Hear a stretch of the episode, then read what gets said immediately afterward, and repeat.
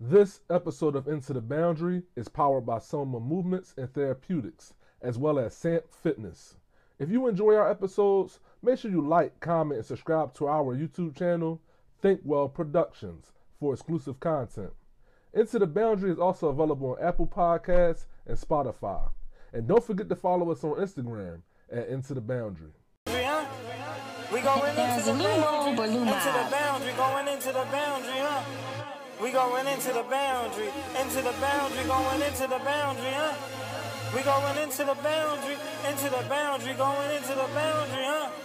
They say you a half shut up and dribble. Finish your career, you stuck in the middle. Figured it out, that you stuck with the riddle.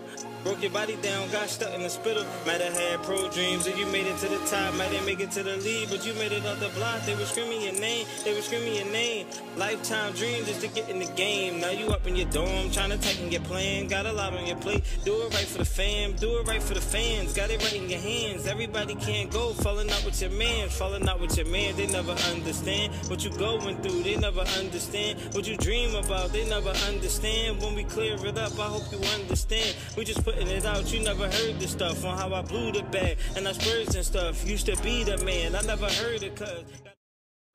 And today, we're going into the boundary with a fourth round draft pick in the 2010 NFL Draft. All city selection, all state selection, all region. Played his college football career at IUP, where he was a two time Division II All American, two time All PSAC selection. In his junior season, he recorded eight interceptions, seven coming in the last four games of the season. Crazy was selected to the East West Shrine game. Legend has it he ran the fastest 40 time at his pro day at Ohio State with a 4.34 40 time. Crazy. Has played for the Dallas Cowboys, Jacksonville Jaguars, Oakland Raiders, and the Detroit Lions. Finishing his career in the CFL, capturing a Grey Cup championship. Legendary, AOA, Akwasi, Owusu, Ansah. All the way back and over the shoulder at the 30-yard line. Akwasi, they got him right away. He breaks two tackles comes up the sideline. And here he goes. Can he come across field? Can he get a block? He breaks another tackle. He keeps on going at the 50. He's at the 40. He's got blockers. He's got a convoy. He's at the 20. He's at the 10, the 5. He will score! What a run by Akwasi. Unbelievable. drafted uh, uh, uh, Akwasi Risu Anse uh, as safety. Uh, we uh, uh, basically, uh, I'm going to let Wade talk about the things that we saw in him. I'll tell you what I know uh, from my own experience firsthand. We his interview, meeting him, and then. Uh, uh, having a first-hand report on how well he did when he got here. He was outstanding and, and really uh, uh, distinguished himself. Jerry said, uh, Akwasi's uh, uh, smaller college, but great athlete, uh, and uh, we feel like a real good upside. Uh, and you know, I think everybody knows, you know, some of the guys we drafted we had in here, but that's the way you find out about them. So um, uh, we thought he, he does exceptionally well. I think he can transfer to the next level uh, pretty easily as far as uh, intelligence and um, certainly athletic. Excited to see you. How many years it's been, bro? Man, I don't know. How long has it been? I feel like we talk all the time. We face all the time. So In know, person, it got to be the last time you was in Philly. Yes. Into the boundary. Let's go. Hey, first off, congratulations, bro. This is this is big coming up. Congratulations. No. For real. Thank you, man. We appreciate it. Um, we was having a conversation off air. Um, I think you said something to the effect of being an athlete is overrated in the black community. I just wanted you to speak a little bit about that. Yeah. Um, basically, our conversation was just based around about, um, you know, we put so much emphasis in the black community about being athletes, right? Athletes, um, and some type of entertainer, rappers, athletes, you know, singers, and all that stuff. But especially in the athlete um, world, especially with young black African Americans, I, I don't know if overrated is the right word, but um, the more rea- the reality is a lot of kids don't make it to the professional level. And I'm saying that for someone who's been there and someone who's had support from, you know, from family members and stuff like that. But just just imagine you go to little league games, how um, intense parents can be on their kids to be such a great athlete on the field, boom, boom. But um, it, it, we, I just think we need to transfer a lot of that energy too into other aspects of their life as well. So that's where that statement comes. No, it's it's super dope. Do you think you know parents are big on it because of the fame, or is it because of the money? Like, it, it, I mean, I don't know if it's fame or money. It's just it's part of our culture, right? Like we obviously excel in the athletics world when it comes to sports or any type of entertainment. That's what we excel in. Um, so it's just natural. It's, it's easy to sign your kid up to to play, you know, sports, and and it's a good thing. I encourage it to do it, but I think the the point that I'm trying to get across is let's not um, let's let's move the, a lot of that energy that we put into making these kids the best athletes on this field and on the sports. Let's move into the other aspects, and we'll talk more about that because um, I do work in the software engineering space. I work in the tech world, and like me when I started, I learned a lot of stuff from these engineers about the energy they put in their kids and you know and, and what they want their kids to do and it gave me a whole new perspective like you know i, I was never really introduced to software engineering um, software development but there's a lot of money in it right um, and i know we probably talk more my about girl, that my girl is big in it. She already be saying like we got to get Manny into robotics and Listen, it, that's where the money's at. You talking about if you want to compare it to sports, um, you know, these kids, you know, if you you have a computer science degree and you have like some of the basic skills and you get hired by some of these some of these top companies as a uh, an entry level position like Google, Amazon, um, you know, Twitter, all these big Facebook, all these big tech companies coming out straight out of college as an entry level position, you're making six figures Mm. and you compare that to sports, um, someone who's been on the roster and practice squad, that's a practice squad salary coming out. So imagine that, and and we and you know making it to the top level is a lot harder and a lot more difficult than um, introducing your kids to to the uh, you know the robotics world or the tech world at a young age, and it'll be more fruitful. By the time they 30, 31, 35, they're making bank. Versus football, you don't even play past 30 on average Mm. if you get there. So back to the original statement to what you brought up. Um, the point is, imagine if we move a lot of that energy that we do to push our kids into these sports, into other aspects that really uh, are fruitful in the long term. And uh, I learned a lot. I learned that a lot working with my time with these engineers and stuff and what I do now. So no, it's it's super interesting. Um, I feel like we could talk in that space. Uh, forever. that's Yeah, that yeah, space it's- of you know just putting your energy into other things and and how much emphasis is on sports and stuff in our community. Um, I think it has a lot to do with like humble beginnings. I, ha- I think it has a lot to do with um, the pressure that kids grow up with. Uh, I got to get my mom and my dad out the hood, or yeah. you know. So you think you have to excel in entertainment because in in our immediate eyesight, that's who appears to have success and money. Absolutely. Um, absolutely. And LeBron just re, re, uh, released a commercial that said like no more humble beginnings, um, which is dope because like you said, it's it's the ultimate story, right? It's the ultimate American story to to come up as a you know whatever it is as as we see and get your mom that big house, right? Um, and it's you know it's it's it's something that I strive for. So I don't want to be biased and not say it, but um, there's a lot more stuff that we can be putting our energy to that's I think in the long term more fruitful because these kids who play these sports from young from young ages, you already know the statistics about who make it to professional level, but most importantly, um, you know, I got friends who who played at these big major schools and no friends of friends of friends who played these major schools and when football is done, literally don't know what to do because imagine you know the type of energy it is at these little league games from parents. Like you're doing this every fall for 15 years. Boom, boom, boom, boom, boom. As soon as it's over, you really don't know what to do, and it's a huge problem, especially um, you know in the football world, which I'm which I know, but I'm sure it's a it's a it's a problem in other in other sports as well. But um, man, my main thing is just to this move that energy to other spaces. Keep it there because it's obviously you can get a jump start in life, right? It's an awesome life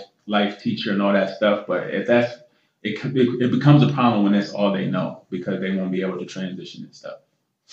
No, we just take this time right now to dive into who you are. You know, I have my exclusive teammates that I always want to bring up here. But you know, we a Philly based podcast and we Yeah. try to get our local legends to uplift everybody. For sure. But I want everybody to know who Akwasi is. You're one of my closest friends, and let's just dive into where you from, your family dynamic, and how you grew up. For sure, for sure. So I'm from Columbus, Ohio. Um, that's I was born in Florida, but I don't I don't claim Florida. I was only there for like two years. So I was born in Gainesville, Florida. Uh, moved to Columbus, Ohio, and that's basically where I went to school, um, elementary school, uh, middle school, high school, all of that. Um, so yeah, so grew up in Columbus, Ohio. Uh, both parents in the uh, in the household. Um, I'm I'm Ghanaian, so Kwasi is a Ghanaian name. Um, it means Sunday born. So there's a different name for each day of the week. By the way, Ghana is lit right now. Um, I'm a big traveler, so we'll probably get into that as well.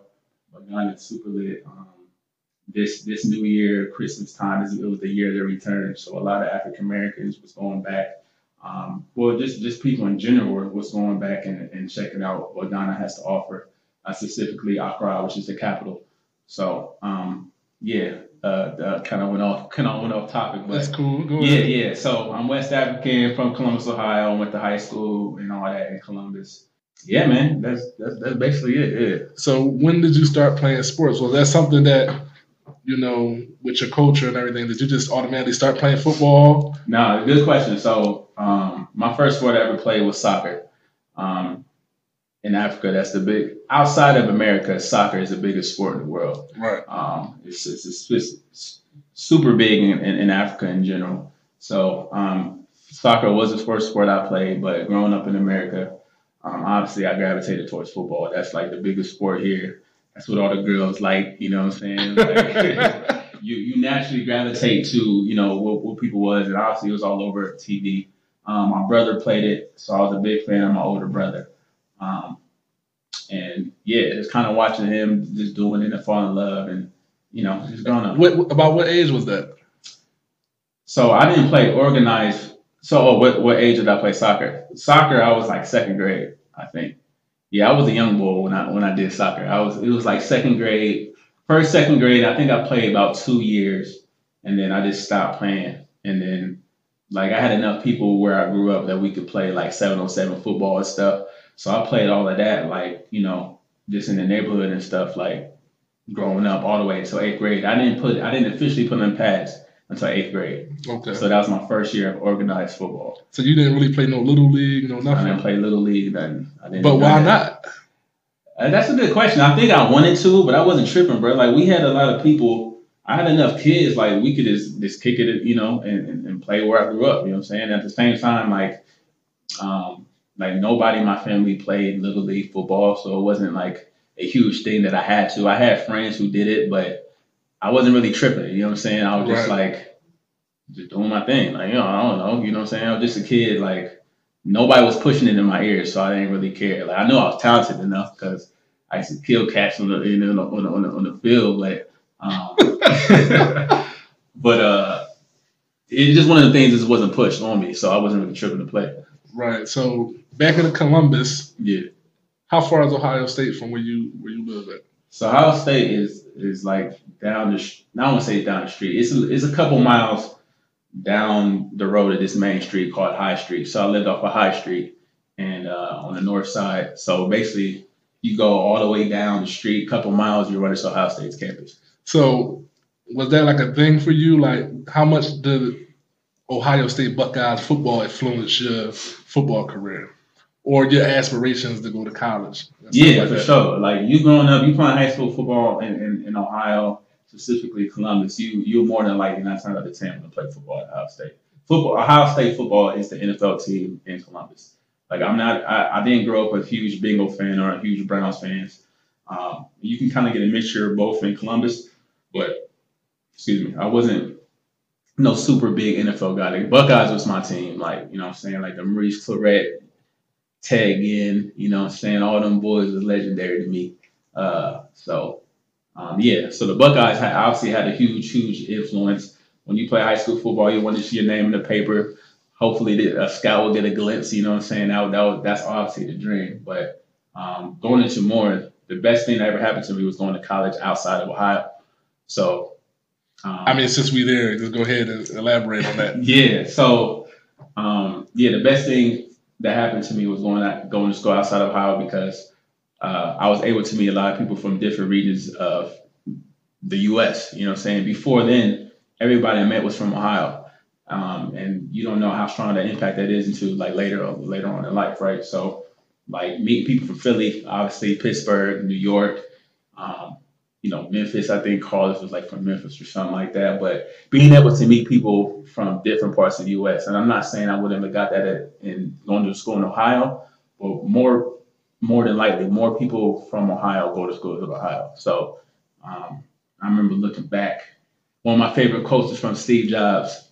Um, you can never connect the dots looking forward. You can only connect the dots looking back.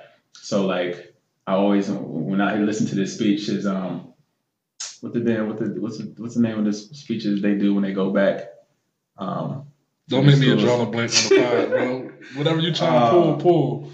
I forgot, but you know, you know when celebrities go back and do the, yeah, I'm drawing a blank right now. I forgot the speech, but anyway, Steve Jobs did a super dope speech at a school, and he said that, uh, Like at graduation or something? yeah, you know what I'm talking about. All right, yeah, good. Damn, there's a name for it. I feel um, dumb, but anyway, um, yeah, yeah, yeah. So one of his quotes said, "You can only connect the dots, dots going backwards, not looking forward." And that's one of the things. Like, yo, going to school outside of Ohio is one of the best things to happen to me to meet a lot of different people from different areas. So um, I tend to see, um, you know, sometimes you can meet people from where you're from, and they have like this boxed in mindset that there's nothing outside the walls of where you're from, right? Mm. Like very closed in. And I felt like that was a lot, especially where I was at in Columbus. So, um, yeah, man. So going, so going I. I, was- I share that I share that with you because um, a lot of my family didn't go to college, haven't been anywhere outside of Philly. Yeah, Some of my friends the same way, never traveled, never been anywhere. Um, and I think it just like you said, it just affect, it just affects the mindset. yeah, It, and I I don't think it's necessarily healthy neither. You know what I mean? yeah, for sure. Because I feel like people like that are hard to adapt to change. Yeah, You know, For sure. but um, just jumping back into your story, you know, um, when did you really start getting on the field? You know, what was that adjustment like? Finally putting on pads in eighth grade, and talk about your high school career a little bit. Yeah, yeah, yeah. So first time putting on pads, my brother would tell you it was uh so I was kind of a bigger kid, surprisingly. Um, I've always been a slim, you know, faster dude, um, or whatever, but my first time putting in pads, I was an old lineman actually. I was number 56. It was from the uh I played with a team called the Shamrocks. It was super weak, but I always have a special place in my heart. Like um I had some homies that went to with the high school that played that team too. So uh, yeah, it's a team called Shamrocks. I was number 56. You was trash. had- no. Well, I was raw. I was super raw. I don't want to say I was shy. I was super raw, but it, mind you, I was an old lineman. So I had the I had the big old school helmet, one bar. I think I still had the helmet. It's a one bar joint right here. The, you know the, the one The one Dookie, bar. we call it the Dookie helmets. Yeah, boom with the two bars. I was rocking that like my first year. Like you know, like swag and all that stuff. Didn't have it. Um, Didn't so funny. I, if I can find a picture, I try to send it to you. But um, yeah. So I was an old lineman. Um, but one thing, I was a bigger, I was a bigger kid, and I remember, you know, little league, they were just like, "You a big kid, throw you in the O line." So I was on line, did that for a while, and then I remember telling the coach, like, because I was super athletic, I'm like, "Why am on the O line?" So I remember telling the coach, like, "Yo, I, I play running back. Like, let me play running back." So I was, at, I was number, I was a running back at, with number 56, and that's when I started like excelling, or whatever. So I started doing my thing, boom, boom, boom, and um, yeah, that was it, man. And, and my brother got some some funny stories about stuff like that. Cause my brother was always super, kind of super hard on me, but he's a uh, he was a big pillar to my success later on, and we're going more into that. But um, Stop, stop, stop, stop leaving my listeners with what we're going to get into.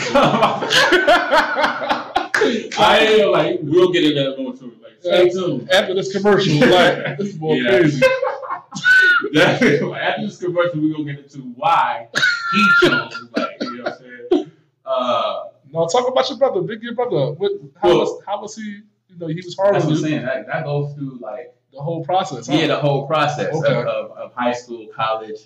Um, you know, that's a long process when I talk about that. So that's why I was like, as we progress through our interview, you know, I'll I'll bring him back in, you know, type stuff. But at that time, when our first year, he was like I said, he was kind of hard on me. And um, I think he made me cry low key in the car. you know, I remember playing against this team, and you know, you play like 145 and like nine weight. Y'all got that out here in Philly? Yeah, like, weight, weight ball. Yeah, yeah. So I was like, I was like in the class like right before nine weight or something like that, and we had to play a nine weight team, and and I felt like I was eating. Like I run back. I remember I was going through. Bah, bah, bah, you know what I'm saying? I felt like I was eating. I remember got on a car. My brother was like, "Bro, you was playing soft or something like that." Like, I was like, "What?" Boom. And uh, long story short, I think he made me cry in the car. It's funny. Um, but uh, yeah, man. So that was my first experience playing organized ball. Um, Where, did- So- where, where did you go to high school at?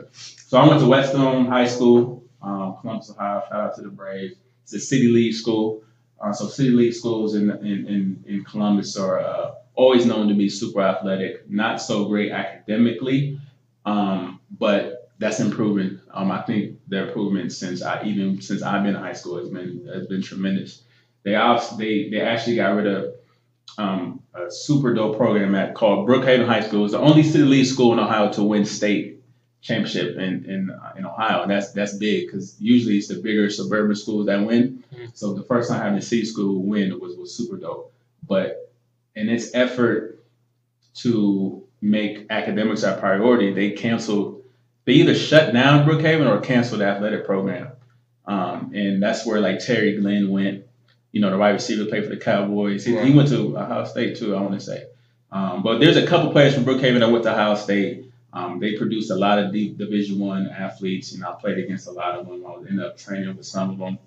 Um, so it's um, so yeah, so that's the city league, and like I said, the, the the school district closed down that program, and it's a lot of great athletes came from that school. So I don't know what the state is now, but I remember hearing that like, damn, that's crazy. But yeah, so I went to a city league school. Um, High School. We was decent in sports, nothing crazy. When I was there, I want to say my freshman year, I think we went 0 and 10, and the year before we went 0 and 10. So we had like a 0 and 20 streak. We never been good, and then we hired a new head coach, and that's when start things start start start flipping. Um, so yeah. So what was was high school everything that you thought it would be when you got there? Um, yeah, I think so. I was a like again a young bull that was um, still growing into my body and stuff like that. So I was a running back in DB. We played both ways. So I was a running back. Uh, I played safety. Um, so um, When did when when would you say you really started getting on the field and like so making my, an impact? so my freshman year I was JV. Sophomore year I was varsity. But like I said, we was talking earlier. I was like lanky. I was like I was fast, but it took like 20 yards to get into my full full grown sprint. You know what I'm saying? So uh, after my biggest jump to like actually balling was between my sophomore and junior year. So my sophomore year I played varsity and I had a couple touchdowns. Like I think I had a couple games like 80 yards or something like that, like 14 for 83. I remember I was like, oh snap, I'm doing it. Like, you know what I mean? Like, hey, like, you know, in the paper. And I, I remember like finally getting that, but I wasn't physically, I wasn't there.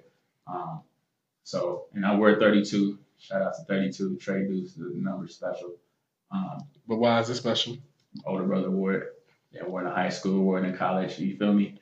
So, um, yeah, he, he, he kind of made me wear like Trey Deuce. You gonna wear Trey Deuce, but it, you didn't have a choice. yeah, but nah, it's, it's yeah. So um, yeah, I played running back and safety. Sophomore year, I was I was I was on varsity, but I was kind of still growing into who I am. And uh, the biggest jump was between my sophomore and junior year, and, and that's when I took off.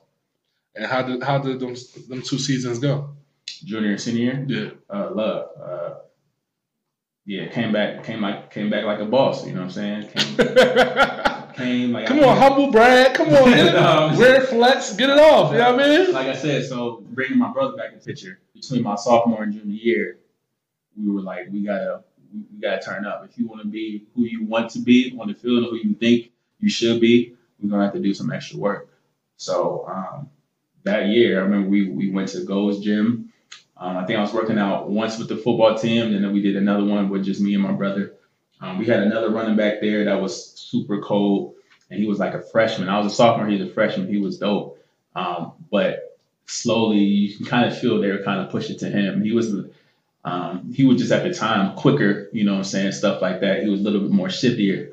um, and I was kind of like the bigger back, right? But and I remember that was like motivation that whole summer. Like, yo, you trying to be the starter? You trying to be the backup? You know what I'm saying? I was, and that's when my brother came in. Like, you trying to be a starter? You trying to be a backup? Um, I came in. I think I put on like ten pounds. I think I I came in like uh, like maybe 180, 185. Mm, high school. Yeah, high school. I think going into my junior year, I was probably like 180, and you know that's big in high school. So I came back my junior year, and I was I was it was on and popping. Like soon as that training camp came, I was I took over. Like I was I was killing in, in our scrimmage first game. I, I don't really remember the stats, but um, I just I just excelled. You know, picks, all that stuff.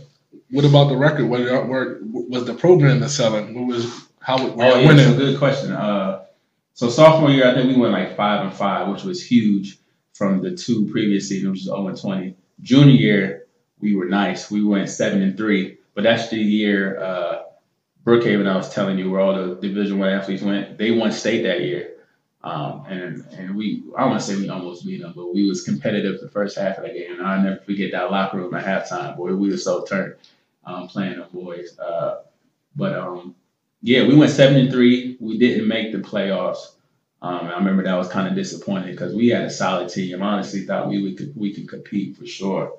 Didn't make the playoffs all year, but we went seven and three. That was one of the best records we had in a long time at West. In my senior year, I think we went five and five, six and five or five and five. I, I don't really, really remember. It's been, it's been some years, but um, Cause, yeah, you, Cause you old. yeah. I'm old head now. I'm old head. Um, you know, thousand yard rusher, stuff like that. Yeah, All the all the all the all the accolades and everything like that. Absolutely. Uh, I was all state my senior year. Um, be like all city, we call all city. I was all city my junior year. I don't think I was all state. I might have been honorable mention my junior year. Like again, I don't remember the exact stuff, but I was all city, all region, all state. Um, In high school, you was a tri a tri sport athlete, right? yes, so I played football, basketball, and I ran track.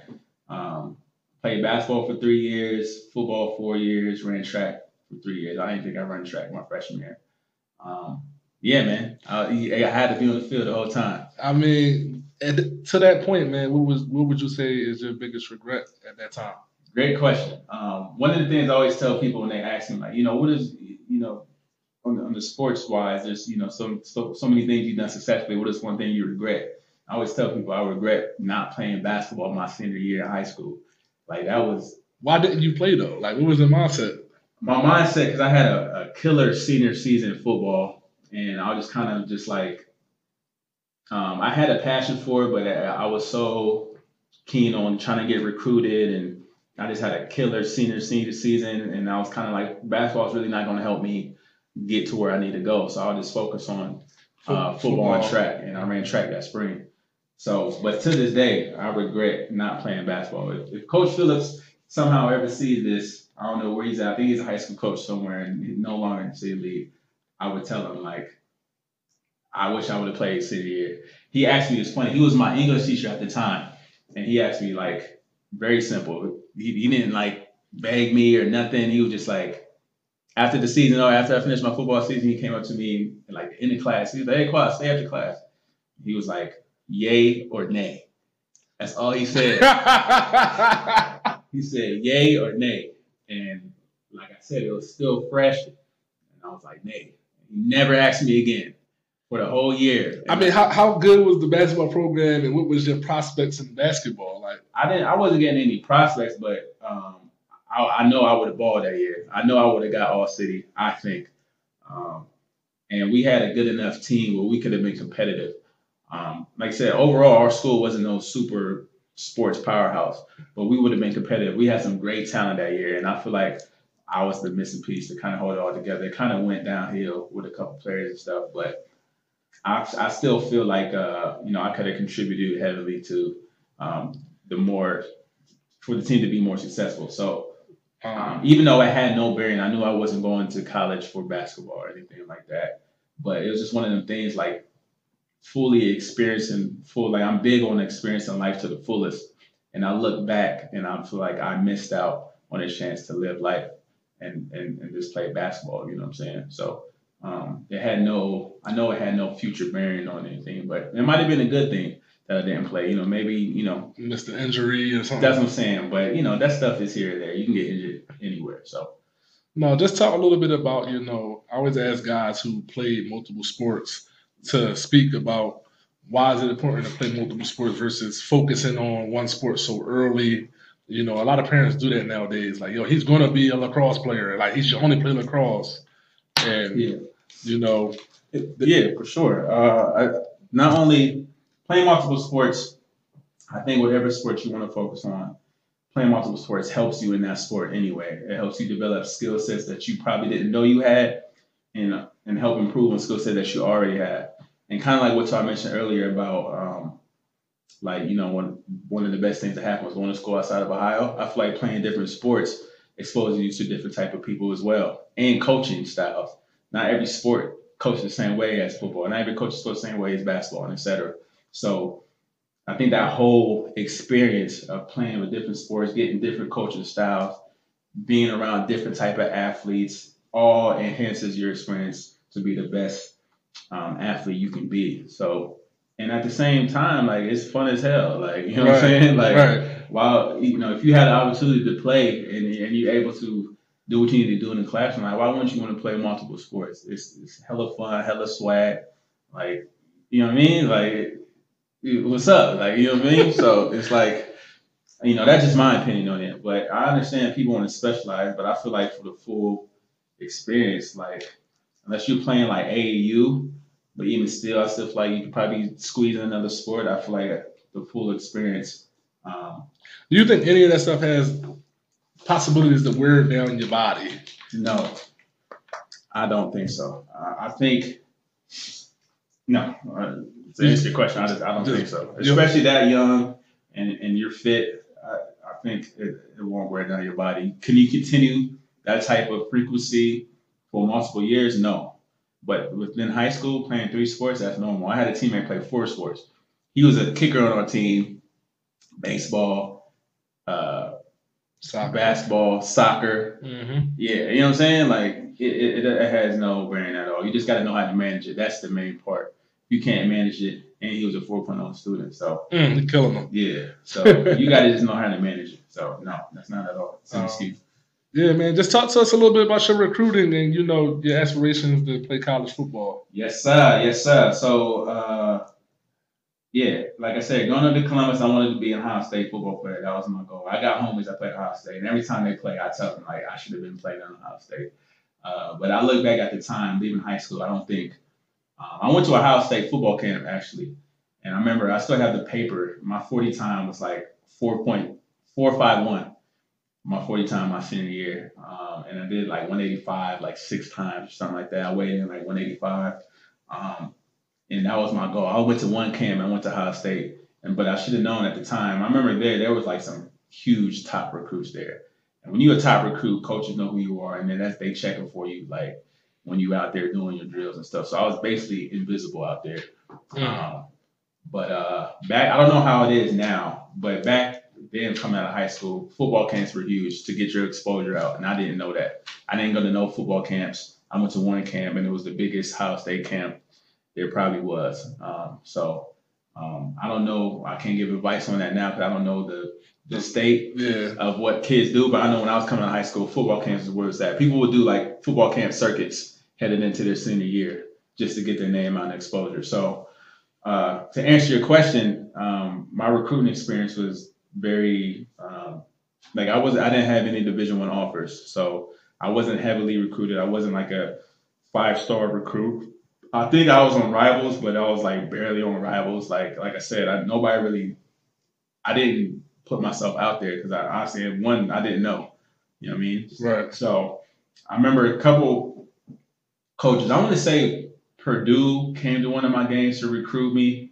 Um, I remember I think my high school coach was telling me that. Um, I know OU came to my school a couple of times, Ohio University. Mm-hmm. So I actually thought I was probably going to get an offer for them because they showed up and I was talking to that coach like frequently, like, yeah, you know what I'm saying? But they wanted me as a preferred walk on. Um, and then I went to like, I would get mails. I would, I would get mail from like Cincinnati, OU, all the MAC schools in Ohio. I would get mail from Miami, Ohio, Right. Kent State. Kid State, all them schools. I would get Ball mail State. from. Ball Yeah, State, Ball. State. I would get mail from all these schools because my senior year on the football field, I was putting up numbers and stuff, but none of that related to like offers or anything. I went to a game at Cincinnati, but I didn't talk to no coaches. It was just game. I went to a game at OU. I didn't talk to no coaches. I, I remember just going to the game and like being with the other recruits, but you know, I didn't have no like one-on-one personal relationship with none of them. Um, and then yeah, so How, but my thing is, how does that make you feel? You balled out two seasons. You from this. You you have dedicated so much time to being a football player, right? yeah, yeah, yeah. But how does that feel to like not even attract Division One offers, and that has always been the goal? Yeah, honestly, it, it didn't discourage me. I just knew I just had to get it out there because I knew the talent was there. Uh, so we would send tapes tapes to, to places or whatever. Um, the talent was there. I, could- I could play D1, but it's all about exposure and stuff. So at the time, I don't remember being like sad or nothing like, oh, damn. I, uh, Did, you- did you ever think like you wasn't going to play college ball though? I didn't think so. That never crossed my mind. I just knew. I just. I. I think my mindset was like when and where. Uh, when and where is it going to happen? Because I had, if I would have to play D three, I was going to play D three. You know what I'm saying? Like that's just what it was. So I didn't think I'm not going to play, but it's more like when and where is the opportunity going to come. So so we were sending out tapes. We was doing a little thing. Like I said, I didn't know how to expose myself at the time. Um, so yeah. So as far as recruit process, I remember just going through that process, and um, so it's funny. I'm gonna go into how I got uh, into IUP, which is an interesting story. Um, so yeah, so we going through that process. I went through the football season, and then that winter, like I said, one of the reasons I didn't play is I was trying to dedicate it to recruiting and focus. So that whole winter, nothing happened basically. I didn't get no offers. Signing day came, nothing happened. You know, boom, boom, boom. So I'm going in my um, to track season, and at this time, I still didn't know where I was going. Like I said, I I think me and my brother might have discussed walk on on somewhere, but it was more like forget a walk on. We need scholarship money. You know what I'm saying? So so going into my senior year in high school, I still remember not having no like dedicated uh like offer ready. So one of my high school teammates, um, shout out to Max, Max Manowski, if you watch this, we, we call him we call him Max. Uh, um, he somehow got wind of this like this like small like regional combine type thing, and it was going it's only it was going to be smaller schools like D three schools, D two schools. I don't know how he heard about it, but I remember he was telling me like, "Yo, I'm going to this thing, boom, boom, boom." I'm like, "Yo, sign me up." So I remember going to it with him, and um, long story short, the coach at uh, Edinboro, one of the coaches at Edinboro, I forgot his name. Uh, he might still be there. One of the coaches at Edinboro was still there, and at the time, Lou Tepper was the head coach at Edinboro. Because remember, you know, he he moved in that midsummer. Right. So I went to that. The coach, the position coach at Edinboro, was there and see me, and he was there with with, with Lou Tepper, and then you know that was my first introduction to to Lou Tepper, basically. So he came up to me. The coach was like, "Yo, you, you, you're awesome. Boom, boom, boom. You're like a gem. Like you know, nobody knows about you." And one thing that kind of turned me off, um, but I at the time I didn't care. I was just like, "Yo, as long as y'all getting scholarship money, I'm good." He he was like, "Yo, you have an ability to um, to be a, a make it to the NFL as a linebacker." Yeah. Coach Tepper said that. No, Coach Chet didn't say this. It was the dude that was there representing Edinboro. Mm. He was like, bro, you, he was like, you can put on like, you know, 20, 30 pounds. I mean, you'll be this killer linebacker. I can see you, you know, blah, blah, blah. And, and you know, it was all sounding good. But at the same time, I'm like, I'm not playing linebacker. But, you know, I just, it was just like, it is what it is. You, know, you gotta recruit me and like me. It is what it is. So, you know, we went through the whole recruitment process. Boom, boom, boom. I actually do, ended up doing a visit at Edinboro before I went to IUP. I only did two visits, uh, Edinboro and IUP. No, I went to go check out a Division three school in Columbus called Otterbein, and it was in Columbus. I didn't really feel like I, if I would have went there, but no disrespect to Otterbein. Um, but uh, I remember going there and I was just like, I'm still at home. Like it didn't feel like I was in college, right? That's the main thing. I just wanted to feel like I was in college. So fast forward. Um, so the dude, the position coach at Edinboro, um, you know, is, is, is calling me. We doing the thing. So we set up a visit. Me and my family drive up there. Um, and Lou Tepper is still the head coach. Um, I want to say, I'm pretty sure. I want to say he was still the head coach. And then shortly after my visit or shortly before my visit, he got the head coach in the IUP. I can't remember. But anyway, we went up to Edinboro, and I remember going up there, stayed the night. It was okay. And I didn't have no amazing recruits. You know, you hear these recruit stories. That's crazy. Edinboro was was was was just okay. It was uh, dry. It was corny. it was, yeah, I mean, clickbait. it's like, no. Yeah, because it's rival school, huh? No, uh, it, it, was, it was definitely, it was definitely. It was corny. it was corny. Y'all corny. It's like, no. it was definitely like, you know, I got there, I was like, and whatever that, I don't even know the definition of that, that meant at the time. I was just like, I don't feel like I was in college, but the coaching staff was super dope coaching staff was super dope, and at the end of the day, that's who you want to be around the, the most. I didn't, I don't remember. I, I, went during the spring, so a lot of the players wasn't there, so I didn't get the chance to meet the players on the team. I had like a couple, the dude that was uh, my host, and um, like a couple, you know, a couple people that were just here and there, like roommates type stuff. And, uh, and yeah, and that was it. And the coaches definitely wanted me heavy, super heavy. Um, and that was it. So um, after I left there, um, Coach Tep gave me a call. I want to say Coach Tep gave me a call. Was like, hey, I know we was recruiting you at Edinboro, but I'm now the head coach at IUP. You should come check out IUP. Um, and I want to say DK McDonald was part of that process as well. Um, whatever that is. I don't know the exact details who called me and who didn't, but just know that, you know, DK and Lou Tep was the combination and them reaching out like, hey, I know we was recruiting you at Edinboro. I'm now the head coach at IUP. Come check out IUP. That's tough. Yeah. So yeah, ain't that crazy? Like so, um, so yeah, so they they they did the whole recruiting thing, set up a visit. I went to IUP and I was like, yo, this is lit. You know what I'm saying? Carlos Carlos might be Carlos Jeter, uh, for those you don't know, might be shout out to G. Yeah, he, he might be one of the the the, the GOAT hosts of, of all time. I mean, he had some I think all his recruits that he had signed, and I think C's. I think he had C's. Like mm. uh, he had a couple big names. I want to say he might have had Tobias too. I don't know. But either either way, I remember G. I remember. I don't know if you remember. I remember I was super nervous. I remember sitting back in the car. I remember. Yeah, I was just super nervous. Come on, don't start no story about those cars and stuff, nah, bro. Nah, nah, You're doing this PC stuff for my podcast. bro. like you're gonna make it a bad joke. No, no, no, no. I mean, no, nothing happened. I so remember, like girl the first. I would just say it was. Uh, I don't even want to say it. I don't know if I can say that. She on IG though. She's super pretty. She's doing her thing, whatever. Okay. Yeah. You know, whatever. Because I think he was dating at the time, but I remember they were like in the front seat, and I was in the back seat. For some reason, I was super nervous. Like, why was you so nervous? I don't know. Like, yo, I was college. Like, you know, because they do the drop off. Like, hey, we'll come see you tomorrow. Go hang out with the players. You know, nah. G G was super. Like, he took me so far. Oh yeah. One detail of, of, of the joint of the recruiting trip he took me. One thing I remember about that party, I don't know if he set it up or just how they were showing love. I remember Pat being at this. He took me to this house party, and as soon as I walked in, everybody was like, "Hey!" Like the whole apartment was just lit. Like you know, turn the music off. I, I might be exaggerating. It's but I remember, movie, brother. he just he just turned this shit into a whole hey. movie. Like when I walked through the door, like. I was that boy. They, they, they me they told me like, yo, bro, you Chris from Hawk now. Like, you know what I'm saying? No, I'm just saying one like that. But uh, now I remember I don't like I said, I don't remember the music turned off or not, but I remember maybe in my eyes. But I remember for sure everybody. I walked in, you might be like, yo, this is a new recruit. And I remember everybody was like, hey, and everybody. That sound like that sound like Pickens. Yeah, I remember Pat being in there. You remember uh, Pat, right? Yeah, yeah, nice. Scott Pat. I remember him for sure being in there and, and, and showing love, whatever. So I remember that that that that party, and I was like, oh yeah, this is this is. You it. committed.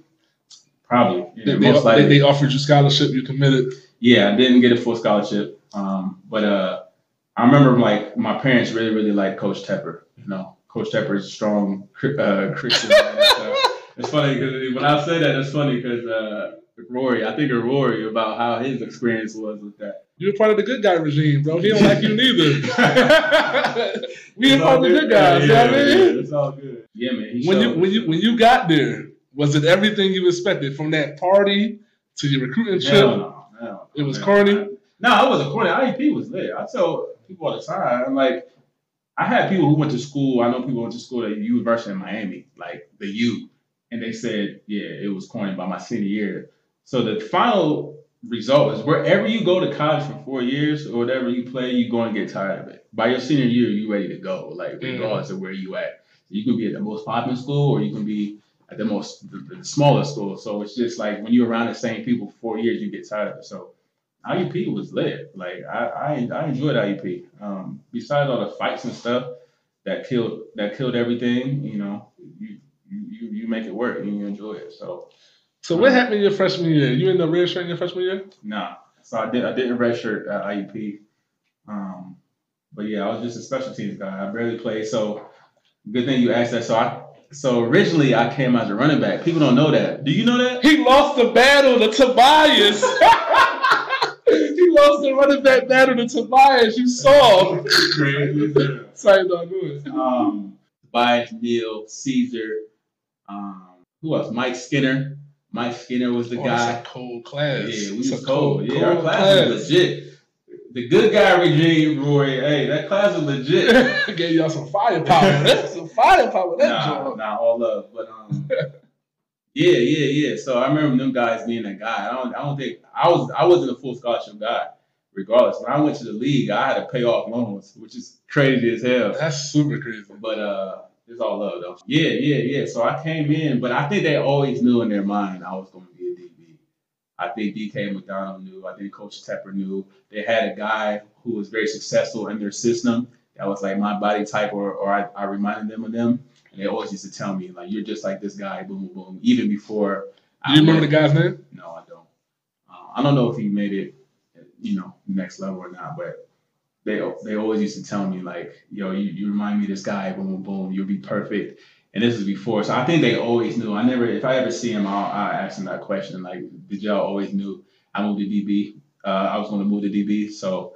Uh, but again, one of the best things that ever happened to me, obviously. Was you devastated that you lost the running back battle though? I was, I was, I was, I was reluctant. I was, I remember my freshman year. You, yeah, you obviously don't remember, but I did a lot of. Coach Shep and Coach DK used to have this thing where you roll five yards, Mhm. do five push-ups. You ever did that? No, I never did it. All my Oh. homies did it though. Cause Yeah. y'all late or do something wrong. Yeah, yeah, tech time and all that stuff. I had, to, I struggled my freshman year with that. So I would do that, and I was very, um, had a lot of resistance with the with the change. I didn't want to do it at first. You know what I'm saying? In high school, I played both ways, but I always thought like, you know, to to be good, you need the ball in your hands, and that's why I wanted to play running back. Like, regardless if I was like, li- li- uh, you know, LT, Ladainian Thompson or something, I just wanted the ball in my hand because I know I can make stuff happen. So, um, so when they made that change, I was kind of like, damn, man, I wanted to play running back. I can't even play running back. So it was, I had a lot of resistance. A lot of people probably don't know that. But when that running back stable, bro, Bonka, Kareem Dutrell, who after the- Tobias, Yeah, and it would have been you. probably yeah. But you still got Pat. Yeah, Pat. Yeah, I forgot Pat. Um, That stable was a it's a yeah, crazy yeah, running back stable. for sure. Well, shoot, I, I, was talented. You know what I'm saying? Like I, I You- wanted you- to be that. You was like then. Yeah. It's like no, I was. I was. I was one. I was 185. I was 185. We were two biggest important jumps. I don't want to use jumps, but y'all get what I'm trying to say. Two most important, significant um, times which contributed to my success as a football player in the field was between my sophomore and junior year in high school and my sophomore and junior year in um, in college. in college. What happened in that time in college? So, um, like I said, I was reluctant to be a DB, but obviously I accepted it. Um, but I wasn't a starter at IUP until my junior year. A lot of people don't know that too.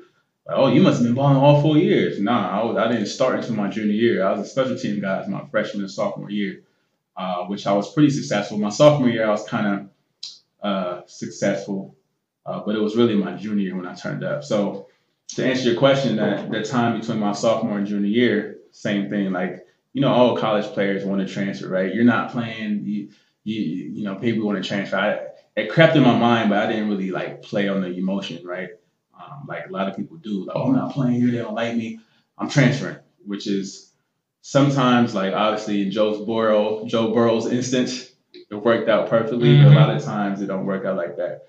And for me, I remember asking myself like, what can I do to improve myself? Because at the end of the day, if I'm the best product and I'm I put the best version of myself out there, like there's no way you can deny me to not play me. So that was my mindset. Just like in high school when I did it, we did the same thing in college. So that summer, between my sophomore and junior year, I was 185, going home. Did had the same conversation with my brother, and we did two a days. So we did, and he was actually like coaching a summer track team, or he might have been training himself. My brother is a former sprinter, so I don't know if he was training himself or uh, coaching. I, I got to remember, but there was a summer track team, and then we did we worked out just me and him twice, twice a day, every day that summer. Not every day that summer, but you know, like four times a week. So summer track, did that, came back, gained 12 pounds. I did the math right. No, I came back 202. Mm. Yeah, so I was 185, whatever that math is. That's uh 17 pounds. 17 pounds. Yeah. 17 pounds. You got bigger. got bigger. Came back swole. Like so, like I said, I was I was 185. I was about 185, 190 maybe. I think maybe that freshman year I might have gained like five pounds, whatever. So I was 190. And then going into my uh, that summer, I came back 202. And you know, we do all the strength tests and stuff. I came back and did 19 pounds on that joint, 225. Boom. 19 Nin- pounds. 19 times. And I remember Mike Wells like, damn, he combine already. Like, you know, Mike Wells was like, he I, talk, I talked to him recently, dog. I Oh, love, it. love his energy, man. Yeah. Hey, what up? For sure, for sure. But um, but yeah, so that was my mindset. I went, I went my sophomore year. I wasn't playing. I was just a special team guy. I'm like, I'm better to be a special team guy. Um, you know, what can I do to produce the best version of myself on this field today? Right. Went home. I was 190. Came back 202, ready to go. You know what I'm saying? But the thing, the thing I want you to realize is you transfer, transfer. You move from one position. Our running backs is super talented. Our DBs at IUP Yeah. super talented. Yeah. You talk, you talk about moving to defense. and We play five DBs. Yeah. Yeah. Yeah. You don't get on the field till you're a junior. Yeah. Yeah. That's nuts, bro. Yeah. Yeah. Yeah. It's, it's crazy to think to look back and Who think was some? about Who, it. who was some of the guys that was playing? So we had uh I don't remember my sophomore year, but I know eventually when I was in there it was me, Mike Wells, Dre, um damn, I'm drawing a blank. Me, Mike Wells, Dre, uh Rory, you remember Roy Rory? Marshall. Yeah, Rory Marshall. Um, I think that was like my senior Mark Jackson. Remember Mark Jackson? Mm-hmm. Um, and then Garrett Majors, Corey Sample. Um, this is my junior year. I'm trying to think who else. What about Q Cobb and them guys? Q Cobb, Dante. Yeah, but they, we didn't really. They was in like a different position group. Like we did our drills separately, but they was considered DBs. Mm-hmm. Q Cobb, um, you know, Dre and all them. Um, so yeah, we had we had Mike Reed. Mike Reed. Mike, Mm. he was just like Q Cobb. Yeah, we had some ballers.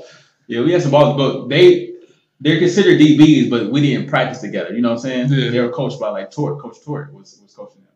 So uh, so yeah, that was uh that, that was it. Yeah, we would stack at DBs and, and to not play uh, in G Mage. I'll never forget. He had a dope Facebook post his last uh, senior year because um, unfortunately that was the year I kind of like took over, right? Like my junior year, and, and it led to him not playing as much as he would like. But I'll never forget G Mage his Facebook post. I remember this. You too. remember that? Yeah. That Facebook post of him walking off the field, Mhm. and it was legendary. Yes, he said some dope words. I was I don't remember the, the words specifically, but he just talked about the, the the transition and letting go and passing the torch. And, and and him not having any ill will towards me because that was his senior year. You know what I'm saying? Everybody everybody was a player senior year, and uh, unfortunately it, it didn't work out like you know like he would would, would have wanted. But shout out to G Mage too. And um, I talked to him recently doing this thing, man. oh yeah, It's yeah. my- so always this, been- is, is, he still working with the agent? he do some of that stuff. He he do a lot, bro. He got, Okay. he got a couple businesses, couple houses. Yeah. He, long, long story long story short, I don't want to talk too much. He the guy he was working for at the time, I don't know if he still is, was heavily um, in the process of trying to be my agent coming out of college, which was a small world. So he ended up working for that guy, um, and he ended up being a good dude too. I didn't go with him, but uh, they, were they were they were super cool. Um, I, we kicked it with him, we partied with him and stuff like that. So um, small world, but yeah. So um, yeah, we had some ballers in the DB. You know, and- and- Let's talk about that junior season, man. We can we, the suspense is killing me, man. this junior season, man, I was able to witness this and share the field with you out there.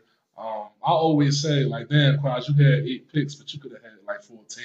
Yeah, I did drop a lot of picks that year, man. I didn't even realize, and it's crazy because when it's happening, you you just think like, man, I'll get another opportunity. I ain't tripping. Like I drop one, I'll get another one. You know what I mean? That's just like how it is. Like, and then you look back and you think just again, like those are those are balls you could have caught and, and added to your legacy. So, um, but yeah, like I said, I came back like a new mindset. I came I came back recharged. I came back with a mission uh, and a goal to be in the field. I didn't want to be just a special team guy anymore. Um, like I said, at 12 pounds, I came back just just solid. I came back like you know how you just feel like. Did it slow you down? No, I killed the I killed the conditioning test. You know the conditioning test was legit. You know, and the people always trying to show off in the last four. I was that guy trying to show off. You know, and, and trying to kill everybody that was running with me type stuff. So, nah, it didn't slow me down at all. I feel like that's where I needed to be. Um, At this time, is Abe at the on our team yet? yeah, I'm pretty sure. I think he came that spring, right? Just, just talk about the impact he had on your game. Yeah, yeah. Shout out to Abe Satterfield. I don't know if I ever had the opportunity to to talk to him or tell him, but um, he really impacted um, definitely my hitting my hitting strategy. I don't know if he remembers this, but um, so Abe Satterfield was a transfer for Iowa. For those who don't know, he was super dope DB. Um, had like the same body type as me. We're a different player, the same body type. And for me, that was kind of like my first introduction to a, a Division One DB. So I remember like meeting him and seeing him like, yo, this guy's legit. Like, you know what I'm saying? Fast, long, Yeah. physical. He was the truth, Like bro. this is D one, like DB. You know what I'm Uh-huh. saying? If, if you wanna, I always thought, yo, I could play Division One football. Well, this is what this is what one looks like. So, um, you know, just one of the things you get an opportunity to see. Being a D two player, you don't come across those type of players. So it was an opportunity for me to see like how one moves. I knew I was talented enough, um, stuff like that. But specifically, he really impacted like my my hitting. I wasn't known as a big hitter, but I had some big hits. Um, and I remember, I don't know if you remember this. Uh, I remember asking him like, cause A would just come down and thunk, he'll get up, his helmet would be all crooked, like you know. I, mean? I like, you're looking at him like, yo, you're right. Like, yeah, I'm good. You know, boom, boom. Like he just he will hit you and his helmet be all over the place. You just, you know, he just one of them just boom. I remember asking him like, bro, like, how do you hit so hard? Like, what do you do to hit so hard? He was just like, you just run full speed and hit him. He was like, it doesn't hurt. And and as simple as that, that's what really turned the page. Like I'll make the tackles and stuff like that, but I was I wanted to be like a boom. You know I'm saying? deliver a blow. Yeah.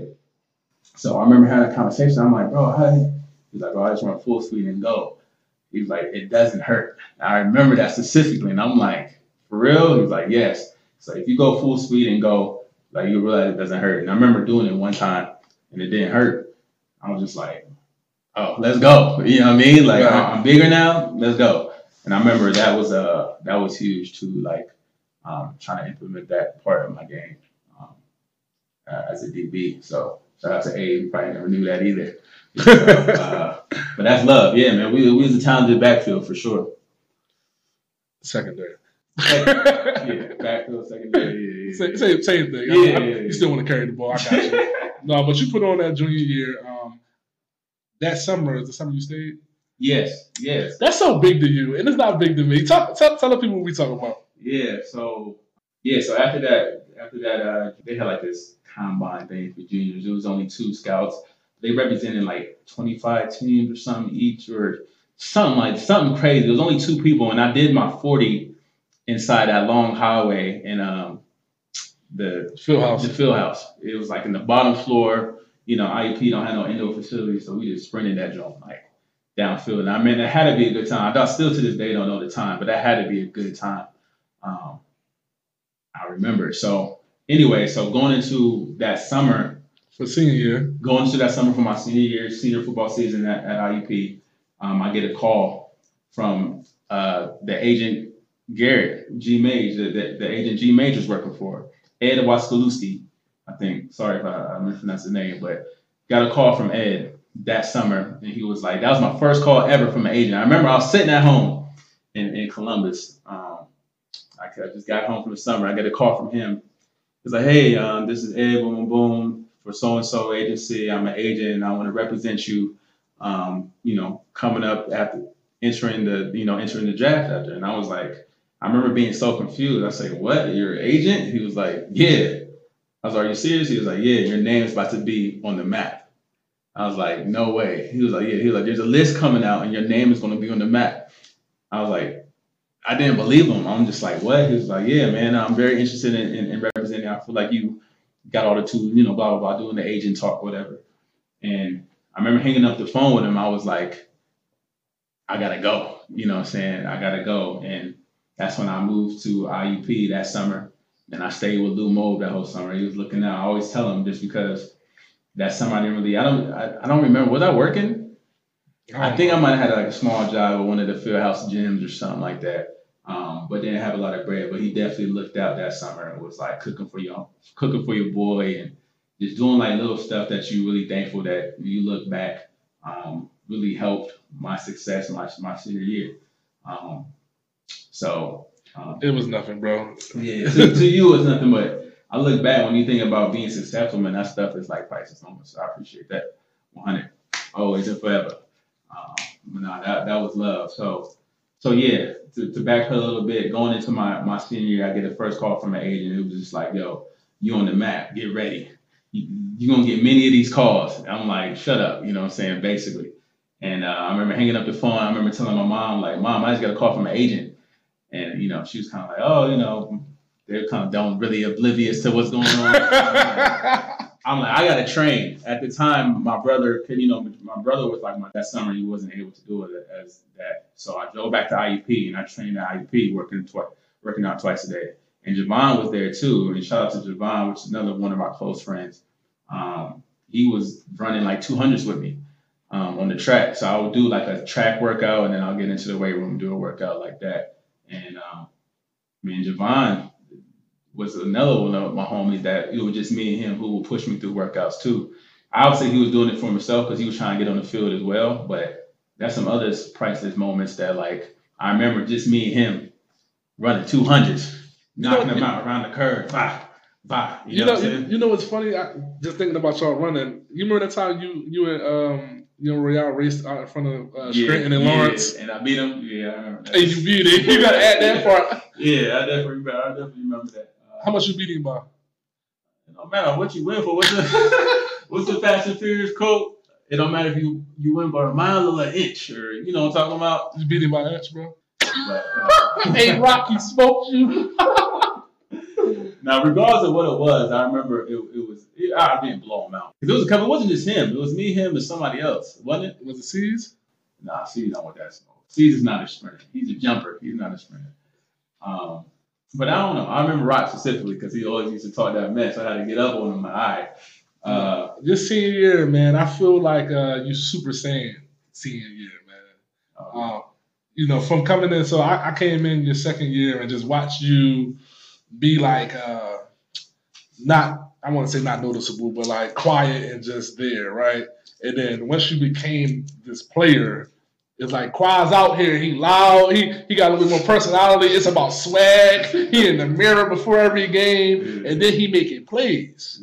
And then and then I feel like senior year, everybody knew who you was. They stopped throwing the ball at you. yeah. And then it then it became like, yo, how was going to impact the game? Or throwing that he on punt return, and now you're taking kicks back to the crib, yeah. and and just not people not being able to tackle you, and you turn Super Saiyan. Little dudes, like you know, yeah, I mean, that's just my view. You know, what was your view of your senior? No, absolutely. Uh, uh, senior year, they, like you said, they wasn't throwing the ball to me, but I had key matchups. Um, I had key matchups or whatever. So it was uh like, um, you know, those those made an impact as well as far as my key matchups and stuff. So um, I think I still ended up with five picks that year or something like that. Or, Five? Or maybe I had five returns. I don't remember. You'd be lying, I, bro. I, maybe I, I think it was five returns then. It was something with fire. I remember something being five my senior year. But uh, yeah, you're right. It- it's, it's about how can I impact the game now? And then I was just like, anytime I get the ball in my hands, like it's, it's to the it's to the crib. As a DB, I'm a respectable DB. Is it an honor to not be thrown at Yes. versus it's boring to No, not be it's, thrown It's at? an honor not to be thrown at, but as a player, you get bored because you're a competitor. You want you compete by people throwing the ball at your receiver and making a tackle or making a, the pass deflection. So it's a combination of both. But if nobody want to throw you, you see it all the time in the league. If nobody's throwing to your side, that's real. But at the same time, you're even more on edge because you know, like, yo, I know one of these throws gonna come over here. So sometimes it can um, Put you to sleep. yeah, it, it, it can it can work against you sometimes because you like, all right, they ain't throwing. You know what I'm saying? So you might as well chill. But that one time you chill, they do throw, it can be over. And that's that's what happened a couple times my senior year. They put you to sleep. Put me to sleep. You remember we was talking in the car? Oh, they caught the ball. Yeah, you know. Quaz is salty because we had a conversation in the car, and I was telling him that I think, I think um, people like it's a difference between being like the best overall athlete and who's the better football player. And you was kind of salty about what I was saying. no, bro. it's all good. It's all love. Well, we had the conversation plenty times, so it's all good. You sure you don't want to read? You don't read? I'm good. You don't gotta read that. Uh, you, You keep, you keep bringing up these little hints to that you- You conversation. ain't gotta bring it up. but, You know, I thought I thought people were better than you at IUP. that's cool. bro. All right, you your ceiling As was a- higher as an athlete. You was higher, but as an overall pack, as a what it means As, to be a football as your player. definition of a fool. You my man though. You was the shit though. I give you some. I give you some roses on my platform. Yo, Quaz is nice. Quaz saved us in a lot of games when our my offense couldn't score. Yeah. And he, took kicks back to the crib and picks back to the cribs and got us out of bad spots often. You know, so Nah. yeah, you one of the best players I played with. You know, you'll you'll be on my top three. Yeah, I, I appreciate that. I All right. appreciate that. That's love. That's love. But yeah, um, Um, yeah, yeah, yeah. yeah. so so that's the end of the, the end of your college process. yeah, So you had a, you had a solid senior year, the amazing junior year. Um, let's talk about training for the uh, the combine, yeah. path to the draft, signing with an agent. Let's talk about some of that process. Yeah, yeah, that was a fun process. That was, um, it almost became overwhelming, but I had at the time I had my brother and brother-in-law handle um, all the contacts from agents and financial advisors. So after I got that call from um, my first call that summer, um, these calls started coming in, and as a player, when I was training, I was focusing. It was it was starting to come too much. Um, I remember I was, Steve was my roommate one time. I don't know if you remember. There's a couple agents that came to the crib. Matter of fact, at your crib, I had the agent I ended up signing with came to your apartment in Carriage. Do you remember that? No, Yeah, you wasn't there, but they came to the apartment at Carriage. Like that's super lit. Like that's crazy. so yeah, they was in the living room. I remember you had the table right by the door, and uh, we sat down there. and They had a pamphlet. They had everything. They had my name in here. Like this is where we see you. Um, they used one of my homies who's who's a good friend. He went to uh, he play? at? I want to say he, he went to OU too. Uh, Usama Young. You know the safety. Played in the league for a lot of years. But, you know, me and him is cool, but he signed with the same agency, and they were saying like, yeah, you kind of remind us, you know, you had the you have the possibility to have the same successful pass that he did because he was kind of like a smaller under the radar guy, uh, radar guy. But um, yeah, bro, they did the whole shebang in your living room in carriage. They, they rolled they rolled you out the whole plan and where you sat at. Plan had my had my name in there. This is you. They had my picture. So they end up being the ones I end up uh, signing with. But uh, yeah, so the process. Did you stay with them the whole time in your pro career? I did. I did. But why? I, they were they were good at what they did. Um, And which is get you they- rosters.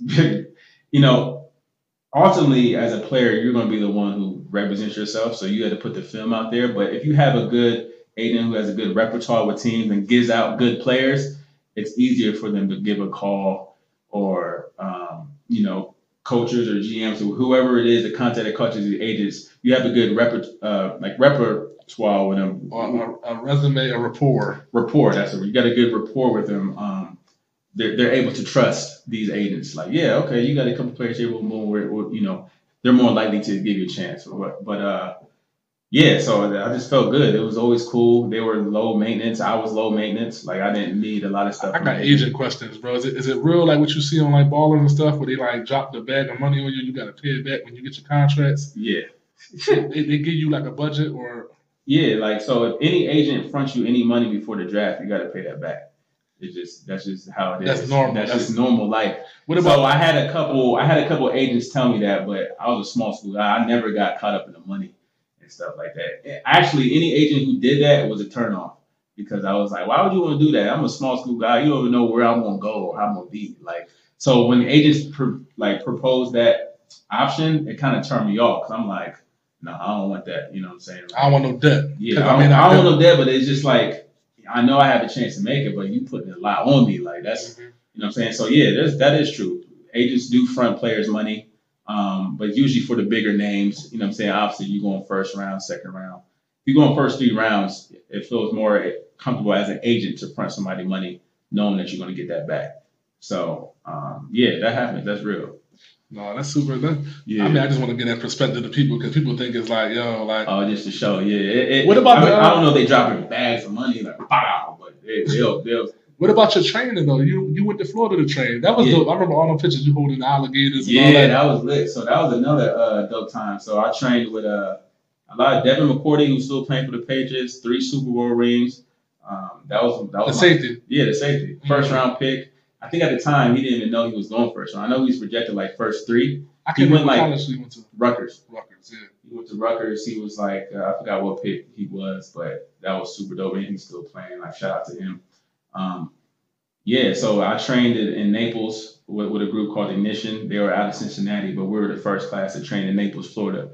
Um, it was super dope. We were in um, had a nice little setup with hotel. Uh, And that's something that the agent paid for that you had to pay back, or is that the training is free, or is it? That's a good question. I think uh, it's funny because I don't even know. I I want to say it was part of my investment as a player, um, and I think they took care of it. But you know, I don't know over time it was in my agent fees or something like that. Like it was so long ago. But I know as a player, like they were like, you know what, you're going to get drafted, so I'm willing to pay for this. Uh, How, sure do they be that people can get drafted? Because there's like a projection thing, and there's a kind of projection thing, and if you have agents who've done long enough, they can kind of get a good feel of what it is. But um, yeah, bro, I, I really don't know. uh, that's You got burnt for some bread. Yeah, you got to go recoup the funds. Uh, you know what I'm saying? nah, but uh, yeah, yeah, yeah. It was a real nice setup. Though. Um, I remember uh, there's so much to talk about with you, man. We're gonna be pie, man. yeah, Let's got So, so, so, I remember Sports Illustrated yeah. did the did the story on you at school. King. Yep, Peter King. That was super lit. So that was uh after my surgery. So I went through I went through the whole combine process and my pro day at Ohio State. I did my pro day at Ohio State. What you run at? What you run at Ohio State for the folks? Yeah, killed that. Uh, I think it was a four three four. Four three four forty. Get with my man. Yeah, I killed that. I, I blew that out the water. At like six, what you like six one, like two ten. Yeah, I was. I think I weighed in six one, two oh nine, ran four three four, and I did like twenty two on the bench. Um, yeah, I killed it. I didn't do the bench at the combine, um, just because it was just a decision me and my agent uh, came up with, and the strength coach. I could have still knocked out about 21, 22 uh, with my shoulder. I had it. So my senior year, I had I dislocated my shoulder playing football. Um, so um, I was going to have to have surgery after I went through the whole pro day. So we strategically didn't do the bench at the combine, but we did it at the pro day. Um, I was able to do both, but it's really not necessary as, as you can see now. Um, but yeah, so Yeah, people opt out the bench all crazy now. yeah, as a DB, you really don't really don't mean that. It, it looks nice though, like yo, you DB did it, you know what I'm saying, did that many times, but it really don't have too much effect. It's just kind of like icing on the cake, like you know what I mean. Um, but yeah, so I trained in Naples, and we had some some some some dope people that came out that that that training class. The biggest name, obviously, Devin McCourty. We had Ricardo Matthews, who played a couple years. Um, Corey, uh, Alex Daniels, Big Dog AD from Columbus. Shout out to him. Um, yeah, man, we, we, we had some we had some talented Prince Miller. I'm forgetting man names, but it's, it was it was a good it was a good time. It was it was a good class for sure. Yeah, good time for sure.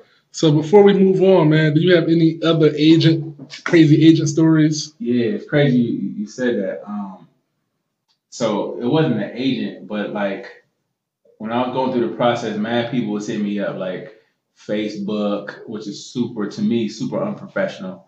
Um, you know, I, I don't want to have a person dealing with my career constantly through Facebook. So, but anyway, yeah, it was a whole bunch of different stuff, man. Facebook, uh, you know, mad people were calling, like I said, to help deal with all that, uh, the workload. My brother and brother-in-law at the time um, helped facilitate that for me. So they uh, were like, "Yeah, I like this guy. You should you should hear him talk. You know, he has a good vibe about him." And some others just like, "Nah, I really don't." You know what I'm saying? So it was good, but actually, so a financial advisor showed up to to the IUP campus one one day randomly. It was crazy. I think I was sitting with C's. Um, Shout out to C's. uh, yeah, C's was my roommate. So yeah, it was it was crazy. Like a financial, I think it's the same guy who reached out to me on Facebook. I don't remember. Like I said, it was years ago, but um, I remember we were sitting in the hub. We were sitting in the hub eating, and you know how you just feel like eyes just on you. And I remember just eating, and I'm feeling the eyes are on you. And it was this older dude, um, this older dude. Obviously, he wasn't no student. Um, just kept. He was like sitting off, like in the distance, basically just looking at me. First of all, I'm like, how the hell do you know I was in the hub? How do you even know who I am? Yeah, like, how do you like? You must have looked me up. You must have like, like how you know what I'm saying? Like, how did you know I was in the hub eating? Like, did you ask around? I never asked these questions. It was hella weird. I only talked to him once, but um, yeah. I mean, at the same time, hey, he was out there hustling, trying to you know trying to get him get him a client. But at the same time, it, it was just hella weird. So yeah, I remember eating at the hub. And um, like I said, the whole time eating, you just feel like you can just feel eyes on you, like somebody's watching you. And I remember getting up and walking off, and he was like, somebody called my name, like Kwasi. And I was like, huh?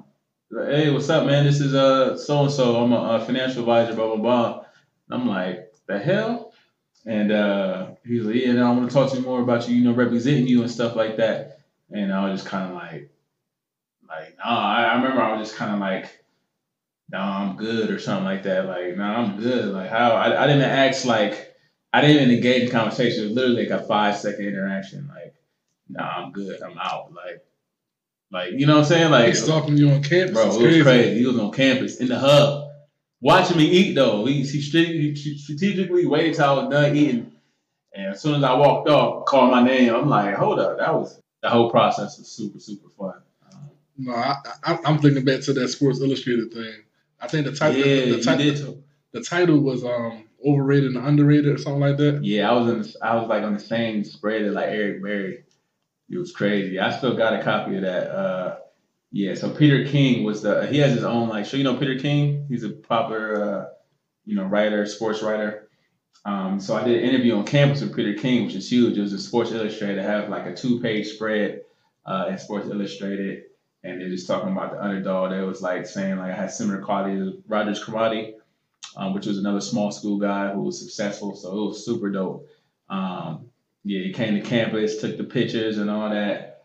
Uh, yeah, I was super live, Peter King to come to campus and, and do that, man. I was like super lit, super lit. No, you know, I never really asked you um, about the dynamic of being a small school dude, a Division two guy Yeah. to the NFL. To You the NFL, yeah. Just uh I think there's there's a slight stigma, but no different. Everybody I feel like it's more about um you know your your opportunity of when you got drafted in your role. How quickly can you find your role in the team versus like this guy's a small small school guy or not because you're practicing. what's the stigma though? he needs more to he needs more time to learn, more time to develop. He hasn't played against skill level uh, people um, like competitively. So Do you agree with that stigma? um, kind of, you know, it, I think you just put people out there and, and let them see what they what they do. There's some people who's gonna catch on fast and some people who's not. Um, so if that's a stigma or not, uh, it- you know, it is what it is. It, it, it had no bearing on, on me really. No, let's talk about you know um, draft day, bro. I, I have I'm lucky enough, fortunate enough to have been there. Yeah. Um, talk about So that whole process and that trip. You know, Do you have that picture? the picture in your kitchen. Yeah. Yeah. Yeah, that picture is a classic picture. I love that picture. I want to frame. I might put it on like wood or make it artistic or something. So, uh, so yeah, as y'all all see on TV, you know, mostly a lot of people who, who get drafted the, the first three days, first three rounds, usually uh, sit in front of the TV and, and wait to hear their name called. Like the, everything y'all seen on TV before, where their family and friends are gathered around the TV Mhm. and um, you know, wait for the name to get called so they can do the little the thing that you see on TV every single year, right? So I did the same thing, and um, my homies shout him out, Lumo right here into the boundary, Yes, sir. producer, co-creator, you know what I'm saying, boss man. Uh, he, he he was uh, he was part of it. So it was Lumo, uh, Caesar Westbrook, Royale Edward, Javon Martinez, um, my dog Dexter Ford, my cousin, um, my brother Kofi, and that's it, right? That's it. Yeah, that was six of us. In this legendary picture, I'm gonna I probably post it um, or I send it to him, whatever. It's a legendary picture in my mom's kitchen, which is so genuine because, like I said, the the typical cliche. Um, I don't want to use cliche, but the typical thing you see on TV is everybody in their living room, you know, when they get the name call, celebrating, and you know the, the the image that you see every year during the draft time, and that's the image I had for myself. But the, why this picture is so special, it was all of us, everybody I just mentioned, uh, the morning of, I want to say Saturday morning of draft when my name got called, it was like nothing like what you expected and what you see on TV. Why this is why this special, this picture so special because it was in my mom's kitchen. I think we just all had breakfast. You could still kind of see sleep in her eyes. And it was right after I got called, we got this picture, and it's just a classic. I love a picture. It's so genuine, and um, I think it represents me and who I am. I think it's like, uh, and in that, it, it, it, and it, it embodies the whole like humble, um, your close family, your day ones, like in one picture. So that was love. So yeah, so to go into draft day, uh, I was kind of projected to get drafted in the third round. Um, so you know, I, I, personally I knew I wasn't, but it is one of the things that might be a slight possibility. So if you don't get your friends and family around, because at the time they did like, uh, I think first round was one day, and the second and third was one day, and then four through seven was the rest of the days. I don't know how it is now, but that's how it was. So we was all at my sister's house. They came down. Everybody I mentioned. I had like people from high school. I had family, of course. So we was all at my sister's crib basically doing thing, had food, boom, boom, boom, did a, did the whole thing, and just basically just waiting in to caught, get caught. I remember I was super nervous.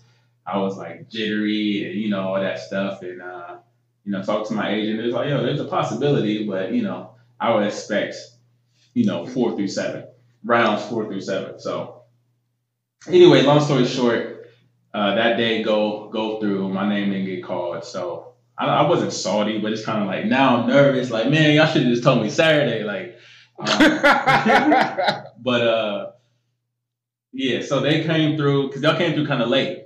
I think y'all y'all, y'all came through kind of late. Uh, so they came through, and uh, we end up just all going to my mom's crib, and we end up going out that that, that night. Super. No, was it the night after? The night that you got drafted. Okay, yeah, that night I don't remember what we did. Do you remember? the, the day of. The day of when y'all pulled up. We was at your sister's spot because we was there that day too. Yeah, but what we do that night? We just went to sleep. Yeah, we just went to sleep, okay. bro. Okay.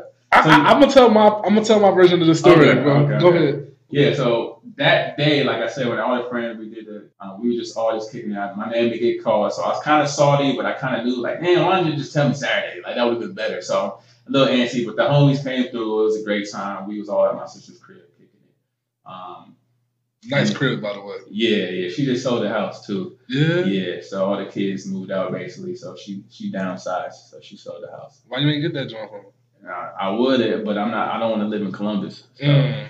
unfortunately. But yeah, I told her at the time, like, damn, that should have been my crib. But yeah, it just happened to be in Columbus. But anyway, before we move off, uh, yeah, so they came through, and like I said, we had a good time, boom, boom, boom. And then fast forward to Saturday morning. Uh, so the draft started at what, 8 a.m.? Mm. Jack- Something, something crazy, yeah. Something super early, but like I said, I love this because like all my homies are there. So at this time, we moved from my sister's house went to my mom's house, and everybody slept in the basement. So all the homies were sleeping in the basement, including me. We was all down there, and um, you know, fell asleep, and then like I remember waking up super early. I think the draft started at 8 a.m. and then you know the draft starts. So the draft is going on, and we turn on the TV in the basement, and uh, you know we watching the TV, but everybody still half sleep. Uh, and uh, I remember going downstairs, and all of them are still half sleep. My mom is upstairs, like making breakfast. Um, I don't know if my brother was there yet. I don't think he was, but you know, still half asleep. Um, you know, I'm down there, and I'm in the basement with the homies. We now now we just chopping it up, kicking it. And I remember speci- specifically, um, I was like, I remember sitting. I was like, I wasn't even watching TV. I remember sitting, and it's like, you know, hearing name after name getting called. I can't wait to tell my story, bro. Oh my god, go ahead. hearing name after name getting called, and I'm like, like not crazy, but I was just super nervous and on the edge, like, what is going on? Because I remember seeing names that I that I seen getting getting called, and I'm like, yo, I perform better than him. How he get picked? You know, that's what I'm thinking. Oh man. Uh, so I'm here. I'm, I'm curious to hear his version. But yeah, so I remember sitting in, and this is what I remember the most. I was like, I was sitting there and I was like, yo, who got the next pick? So I had my phone on me too. So that's a key point. You always have to have your phone on you because that's how they contact you. They call your phone, um, your your draft day phone. What's your draft day phone number? So I remember like still half sleep, and I'm like, yo, who's the next pick? And somebody yelled out, Cowboys.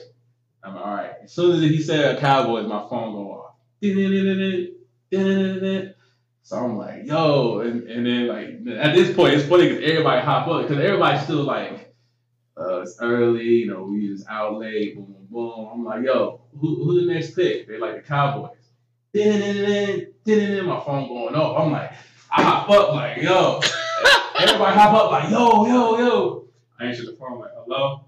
And then uh, I don't even remember, bro. I couldn't even hear the, the person on the other line of the phone. My name flashes across the screen, and then everybody just going crazy. So I remember kind of like Wade Phillips' voice, kind of like, "Hey, Quas, how you doing? You know, we finna put your name in the draft." Um, and then I remember that like small five seconds, and then my name must have flashed across the screen. And my phone, while I'm on the phone, my phone is just going off for text messages. Ding, ding, ding, ding, ding, like so, and they all yelling like my homies all in the basement. I'm getting goosebumps right now. Like all my homies are in the basement, going crazy. Like, yo, he goes to the Cowboys. Like, you know, they're super Cowboys fans and they yelling, and I can't hear. I'm like, yo, I had to like leave. I had to leave the damn like basement. So I'm like, my phone going off, they yelling, and then my mom's like, what's going on? Like, you know what I'm saying? Like, yo, you know what I'm saying? Was chaos. And I'm like, yeah, thank you. You know, yeah, we're excited about you. Boom, boom. I'm like, yeah, damn excited. He was like, you know, I can hear everybody in the background and go celebrate, um, you know, and, and do your thing, whatever. And I'm hanging up and He, he, he, he hit you with the classic.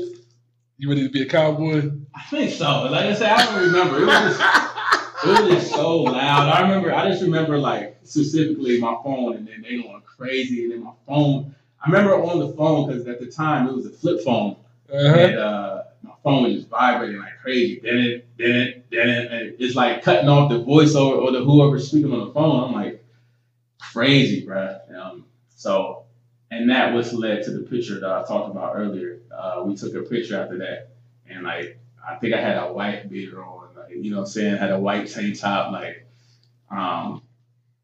Uh, you know, we was all just still in our like clothes, not dressed up, and it was just a classic picture. Um, and I tell them all the time, man, I'm forever grateful for them sharing that moment with me. That's like um, 100% one of the best moments of my life. So, To be continued. Part two coming soon. Thank you for tuning in. We're going into the boundary, into the boundary, going into the boundary, huh? They say you an athlete, shut up and dribble. Finish your career, you stuck in the middle. Figured it out, that you stuck with the riddle. Broke your body down, got stuck in the spittle. Might have had pro dreams, and you made it to the top. Might have make it to the lead, but you made it off the block. They were screaming your name, they were screaming your name. Well, Lifetime dream just to get in the game.